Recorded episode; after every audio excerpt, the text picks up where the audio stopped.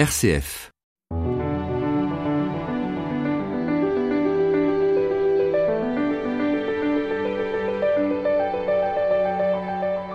Alors que la vigne devrait être symbole de fête, de partage des fruits et de joie commune, la vendange dont parle Jésus dans la parabole de ce dimanche est mêlée d'amertume, de coups et de sang.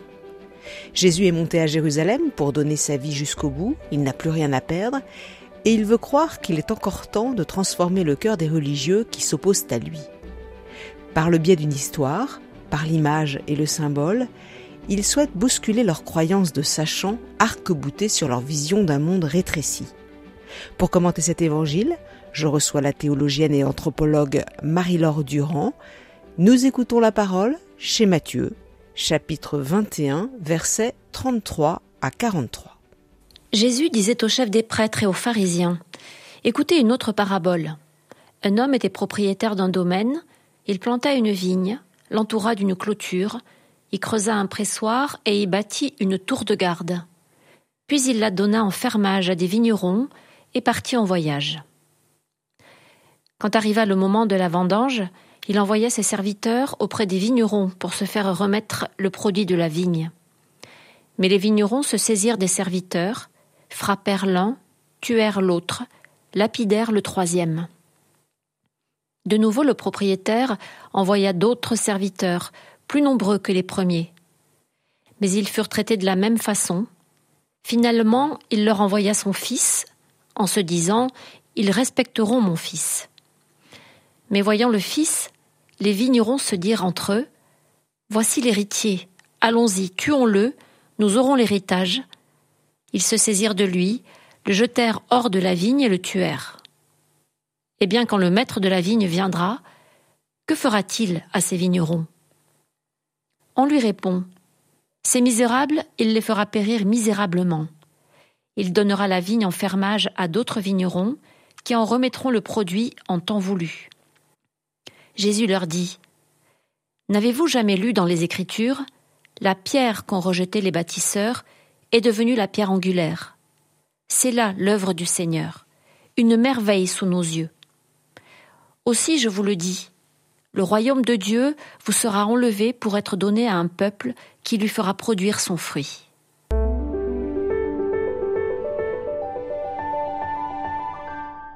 Marie-Laure Durand, il faut resituer euh, le contexte dans lequel euh, Jésus prononce euh, les mots que nous venons d'entendre. Le contexte, Jésus est à Jérusalem, plus précisément au temple, et il va annoncer une, une série de paraboles qui vont avoir pour but d'expliciter ce qu'est le royaume de Dieu. Ici, est-ce qu'on a affaire à une parabole? Alors on a affaire à une parabole, sachant que parabole c'est un terme grec, donc je préférerais qu'on emploie le terme hébreu euh, d'usage à l'époque, c'était en fait c'est un machal. Ça veut dire quoi? Un machal c'est euh, c'est une ressemblance. Voilà, les les meshalim, les machals étaient traditionnellement commencés, étaient introduits par à quoi la chose ressemble. Donc l'idée d'un machal, c'est ça fait partie des de la technique du midrash, qui est une technique juive de l'époque. Et l'idée c'est de faire une comparaison avec une histoire quelque chose de très concret, de très matériel, pour permettre de saisir intellectuellement une idée un peu compliquée. Et Jésus a l'art de faire cela, puisqu'il utilise des petites histoires, très souvent. Par exemple, pour le royaume, le royaume, c'est comme, c'est comme un homme, c'est comme une femme qui a perdu une pièce d'argent, voilà, toujours. Euh... Exactement. En, en, bon juif, Jésus a sûrement été éduqué avec la technique du machal et il l'utilise très bien. Alors, pour nous, c'est important de comprendre qu'un machal, c'est pas une allégorie. Quelle est la différence? Dans une allégorie, chaque point de l'histoire correspond à quelque chose. Donc on a peut-être en tête l'allégorie de la caverne de Platon, où chaque élément veut dire autre chose dans un autre système. Le machal ne fonctionne pas comme ça. Ce qui est important dans le machal, c'est de comprendre le point de comparaison. Mais ça ne veut pas dire que tous les éléments du texte vont devoir être expliqués, ne sont symboles d'autre chose. Et dans ce texte-là, précisément, on a pu avoir cette lecture-là? Ben, Ce texte, traditionnellement, il a, enfin, en tout cas, il a souvent été interprété comme un, un rejet par Dieu du peuple juif. C'est-à-dire, bon, Dieu fait alliance avec le peuple juif, il envoie des prophètes, le peuple juif maltraite les prophètes. De fait, euh, la Bible montre combien c'est difficile pour un prophète de, de pouvoir annoncer euh, le royaume. Il envoie donc son fils et le fils est tué. Voilà, ça c'est la lecture assez facile qu'on a faite euh, très rapidement dans l'histoire, après la résurrection en fait. Hein. Et après la chute de Jérusalem, après l'exil du peuple juif en Europe, etc., etc. Quand Jésus raconte ce machal, raconte cette parabole, il parle à des juifs, il parle en tant que juif, à l'intérieur de l'alliance. Donc, pour ma part, il me semble important de plutôt lire ce machal in situ, c'est-à-dire, si on le peut, lire ce texte avec les oreilles du moment. Il est au temple, il s'adresse à des disciples, tout le monde est juif, personne ne contexte l'alliance entre le peuple juif et Dieu, mais à l'intérieur de cette alliance, il y a des dysfonctionnements. Et le machal parle de ces dysfonctionnements.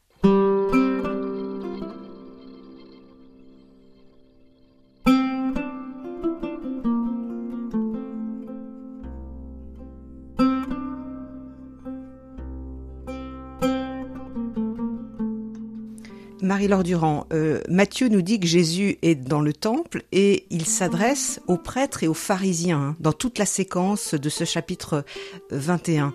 Qui sont ces hommes?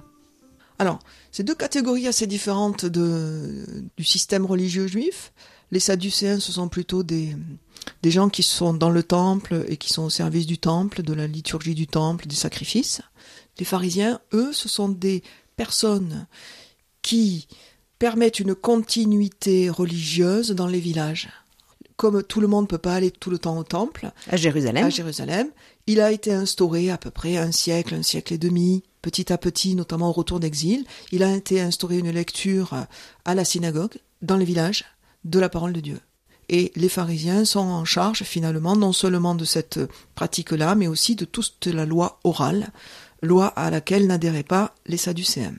Reparcourons avec vous cet évangile. Jésus euh, donc s'adresse euh, à, à ces religieux dont vous venez de parler et il dit écoutez une autre parabole parce qu'avant il y en a eu, il y a déjà eu une histoire. Hein, et donc écoutez une autre parabole. Il s'agit d'écouter. Écouter avec le cœur. C'est-à-dire, d'une certaine manière, la parabole parle de mon présent et de mon histoire alors très directement pour les disciples auxquels il s'adresse, mais nous, lecteurs du XXIe siècle, l'idée c'est de lire cette parabole aujourd'hui, pour nous. Un homme était propriétaire d'un domaine, il planta une vigne, l'entoura d'une clôture, y creusa un pressoir et y bâtit une tour de garde. Puis il donna en fermage à des vignerons cette vigne et partit en voyage. Un homme, nous dit le texte. C'est vague En tout cas, ce qu'on sait de lui, c'est que il prend soin de son projet. Il plante une vigne, il la protège, il, met tout en place pour que ça fonctionne. Et ça va fonctionner. Voilà, c'est un homme qui fait confiance aussi puisque euh, puisqu'il va donner en fermage, c'est-à-dire qu'il va laisser le soin à d'autres de cultiver cette terre à laquelle il tient. La vigne dans la Bible, c'est un élément fondamental. C'est une réalité d'abord de l'époque, de travailler la terre, la vigne, et puis une réalité symbolique quand même.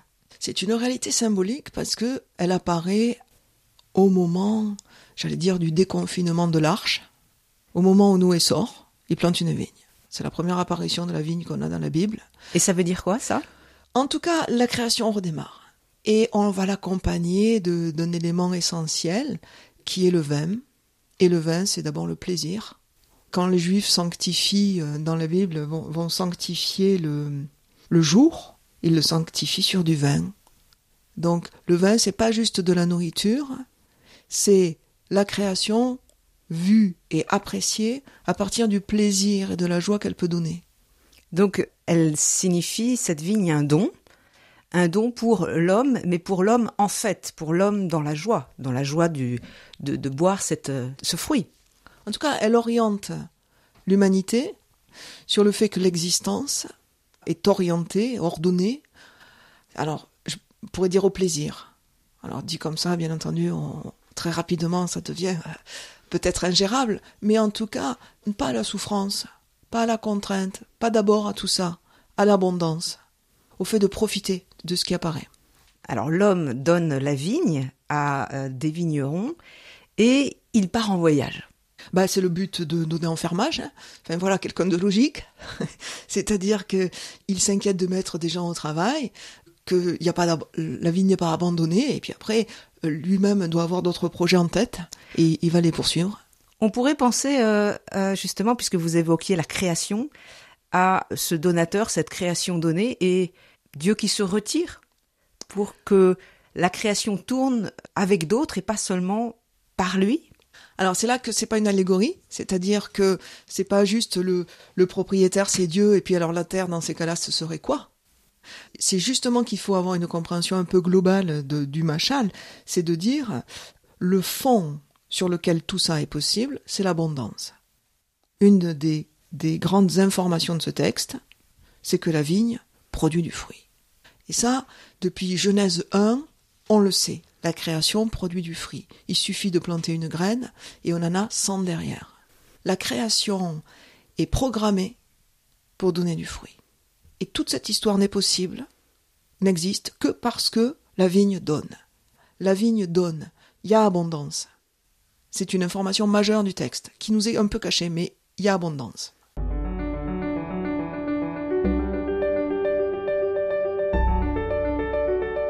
Enfin une bonne nouvelle, Béatrice Soltner. Marie-Laure Durand, nous regardons avec vous euh, l'évangile euh, de ce dimanche. Je rappelle les références. Matthieu 21, versets 33 à 43. Quand vient le temps de la vendange, nous dit Matthieu, le propriétaire de la vigne envoya ses serviteurs auprès des vignerons pour se faire remettre le produit de la vigne. Mais les vignerons se saisirent des serviteurs, frappèrent l'un, tuèrent l'autre, lapidèrent le troisième. Comment vous interprétez ce passage? Ça se passe mal parce que le, contrat du coup n'est plus respecté. Alors moi je, lis le texte dans, la TOB, dans la TOB, la traduction écuménique de la Bible. Voilà, où il est marqué il envoya ses serviteurs au vigneron pour recevoir les fruits qui lui revenaient. Ce qui est intéressant comme lecture, puisque ça veut dire que le propriétaire ne veut pas tout. Sinon, c'est lui qui romprait le contrat de fermage. Donc il en veut une partie. Il en veut une partie, ce qui est, ce qui est, euh, enfin, les clauses du contrat généralement. Sinon, les, voilà, les fermiers ne peuvent pas vivre. Et ça se passe mal parce que, d'une certaine manière, les vignerons vont rompre le contrat et ne pas rendre les fruits qui ne leur appartiennent pas. Et alors, comment comprendre cette violence? Une violence qui grandit euh, au fur et à mesure du texte. D'abord, on, on frappe, on lapide, on tue, oui, donc dans ce texte, les fermiers vont s'accrocher à ce qui n'est pas eux. Et c'est peut-être la seconde information majeure de ce texte, et c'est ça que Jésus raconte dans cette parabole, c'est que alors que nous sommes dans une enfin nous sommes, vous voyez, de suite j'interprète, mais les fermiers sont dans une position où ils doivent reconnaître le don qui leur est fait pour ensuite en rendre une partie, c'est-à-dire se décentrer par rapport aux produits même de leur action et de leur travail, se décentrer parce qu'ils reconnaissent qu'ils ne sont pas propriétaires de la terre, qu'ils reconnaissent que la terre donne de l'abondance et que ça dépasse largement le fruit de leur travail, ce décentrement, cette vision plus large, ils ne la font pas. Mais parce qu'ils n'ont pas reçu le don, justement, ils ne pensent pas que c'est à eux, une partie de la vigne est à eux. Je pense parce qu'ils surdéterminent le travail qu'ils ont fait ils surdéterminent l'enjeu de leur personnalité, de leur effort, et ils se disent peut-être, ben avec tous les efforts que j'ai faits, tout le travail que j'ai donné, finalement, ces fruits sont à moi. Alors que dans la réalité, ils en ont la gestion, une partie du, de, de, la vigne, mais ils ne sont pas à l'origine de la vigne. Ils sont pas à l'origine de la vigne, ils sont pas à l'origine du contrat. Enfin, ça me fait penser à un psaume, un psaume démonté qui dit, mais on peut travailler en vain si, euh, si, Dieu ne, ne, soutient pas le projet. Et le Seigneur comble son bien-aimé quand il dort. Donc c'est une, mauvaise compréhension de leur rôle, de leur place, non seulement dans ce contrat de fermage, mais dans la création tout entière. Jésus est donc en train de raconter euh, une histoire euh, aux prêtres et aux pharisiens. le propriétaire d'une vigne a donc donné sa propriété en gérance à des vignerons, et au temps de la vendange, il refuse d'accueillir une première délégation. Et puis le texte continue. De nouveau, le propriétaire envoya d'autres serviteurs, plus nombreux que les premiers, mais ils furent traités de la même façon. Deuxième tentative de la part du propriétaire. Oui, ça veut dire que ça, ça, le, enfin, il persiste. Ils ne voient pas que la violence pourrait les alerter, en fait. Pour se dire, mais qu'est-ce qui vaut cette violence-là?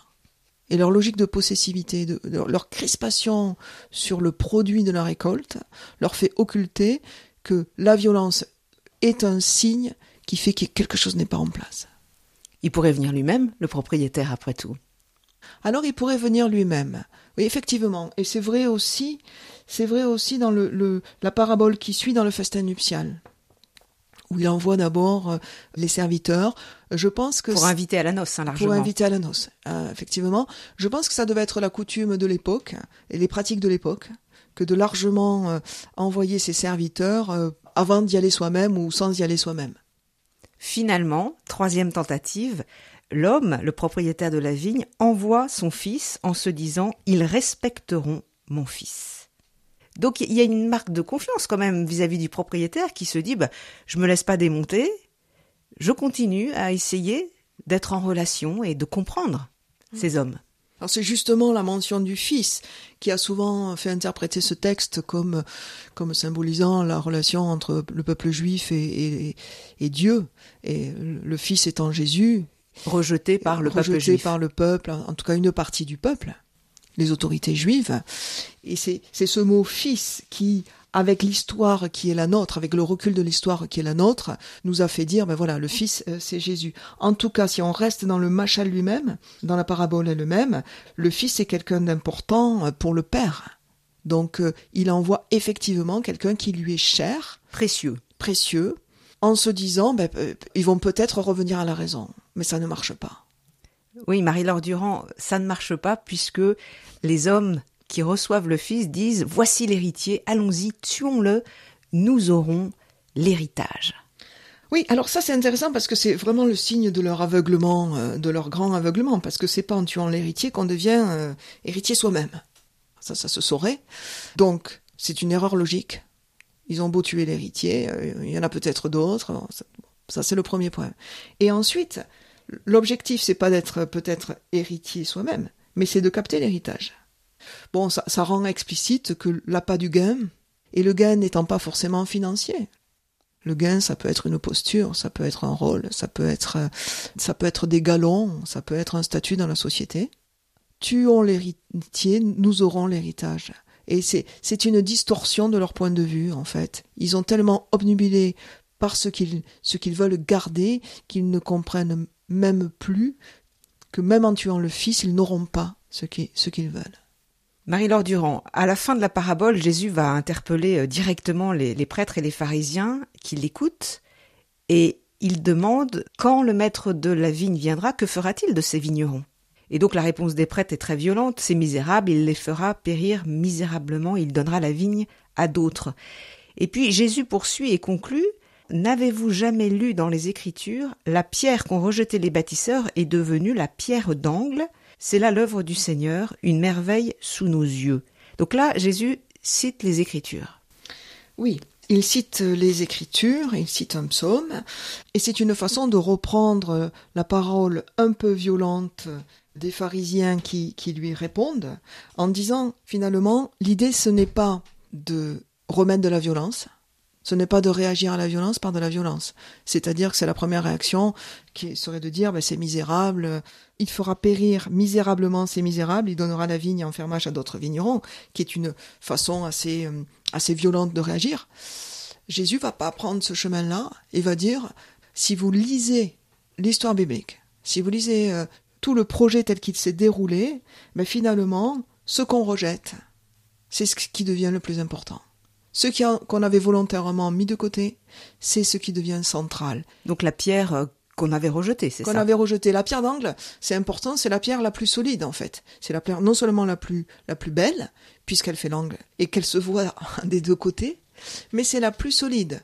Or Jésus nous dit, un peu d'ailleurs comme on a ça bien évidemment dans la Bible avant le Nouveau Testament, dans le livre d'Esther, il va y avoir une inversion.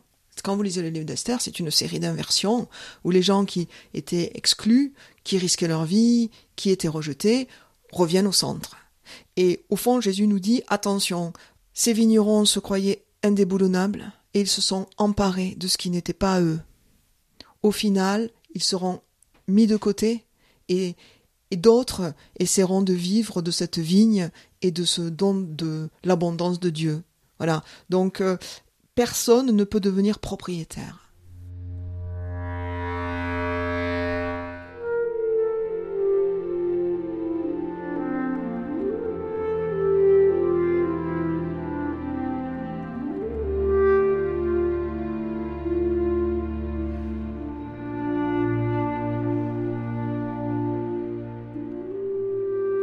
Lisons avec vous, euh, Marie-Laure Durand, la, la finale de cet évangile. Jésus qui dit Aussi je vous le dis, le royaume de Dieu vous sera enlevé pour être donné à un peuple qui lui fera produire son fruit. Vous sera enlevé. Là, Jésus nomme directement ceux qui l'écoutent. Oui, et, et ceux qui le lisent. si je peux me permettre. Et ceux qui le lisent, c'est-à-dire nous, directement. Et ça veut dire quoi alors? Alors ça veut dire que le royaume, c'est un don. C'est un don. Le royaume, c'est quoi d'abord? Alors, alors, alors, il nous, Très il va- rapidement, Il va hein. nous falloir un peu de temps. Je, moi, je, les mots que je mets sur royaume, c'est un espace-temps. Voilà. C'est un espace-temps. Le royaume est proche. Ça veut dire, ça veut pas dire qu'il est proche dans le temps. Il est là. Il faut parfois faire un pas de côté et on est dans le royaume. Et c'est le don, le royaume justement, c'est vivre du don, non pas comme un propriétaire, mais comme un héritier justement. comme un fils. C'est le but de beaucoup de paraboles, de dire en fait ne vous mettez pas en tant que propriétaire, mais vivez du fils en tant que fils. Si vous vivez comme un esclave, vous ne verrez jamais le roi. Vivez comme un fils, vous verrez le Père. Voilà. Et le royaume de Dieu, c'est ça. Quand Jésus parle du royaume des cieux, du royaume de Dieu, il est en train de nous proposer de vivre en fils ou en fille, c'est-à-dire d'avoir accès en illimité, on pourrait dire, en illimité à l'abondance de Dieu. Et par des raisonnements euh, tout à fait euh, petits, on préfère être propriétaire alors qu'on a une, un accès illimité à Dieu qui nous est euh, proposé, offert, euh, seconde après seconde. Et ça, c'est le royaume de Dieu. Marie-Laure Durand, nous avons pris le temps de, de lire le, le texte de l'évangile de ce dimanche. En quoi c'est une parole qui est bonne nouvelle pour nous aujourd'hui dans notre société du 21e siècle? La bonne nouvelle, c'est que le fruit est illimité. Ça, c'est la première bonne nouvelle. Et la deuxième, c'est qu'il n'y a besoin d'être propriétaire de rien. Alors ça ne veut pas dire qu'on n'a pas besoin d'être propriétaire de sa maison, de sa voiture, mais ça veut dire qu'on peut en et qu'on peut vivre sans engendrer une crispation qui amènera un jour ou l'autre à une distorsion de nos relations avec les autres. C'est ce qui se passe dans la parabole. Si on arrive à, à vivre de ce don sans l'arrêter, c'est-à-dire à le recevoir et à le rendre, alors ben, on vit dans le royaume de Dieu aujourd'hui, au XXIe siècle, dans la vie qui est la nôtre. Pour l'Église, est-ce qu'il y a un message aussi à recevoir? Nos églises. Alors pour nos églises, euh, le contexte est intéressant parce qu'il est dans le temple, il va et, et il va un peu vilipender euh, les pharisiens et les, et les sadducéens qui, euh, on le voit tout au long des- du Nouveau Testament, ont tendance à se crisper euh, sur, euh, sur l'alliance et à en faire leur propriété. Pour nos églises, l'idée c'est de, de se dire c'est Dieu qui est en mission, c'est pas nous.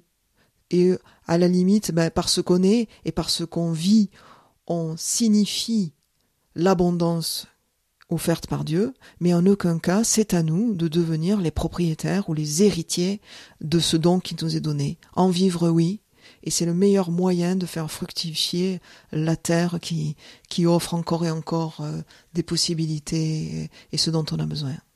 Comment euh, recevoir ce, ce fameux don? Parce qu'il est très présent, hein, le, le don, la vigne, on en a beaucoup parlé, ce, ce don euh, illimité. Qu'est-ce qui fait qu'on on a du mal finalement à l'accueillir alors qu'il est gratuit? Ben, je pense que si notre préoccupation c'est de faire du chiffre avec des raisins, on va passer à côté du don.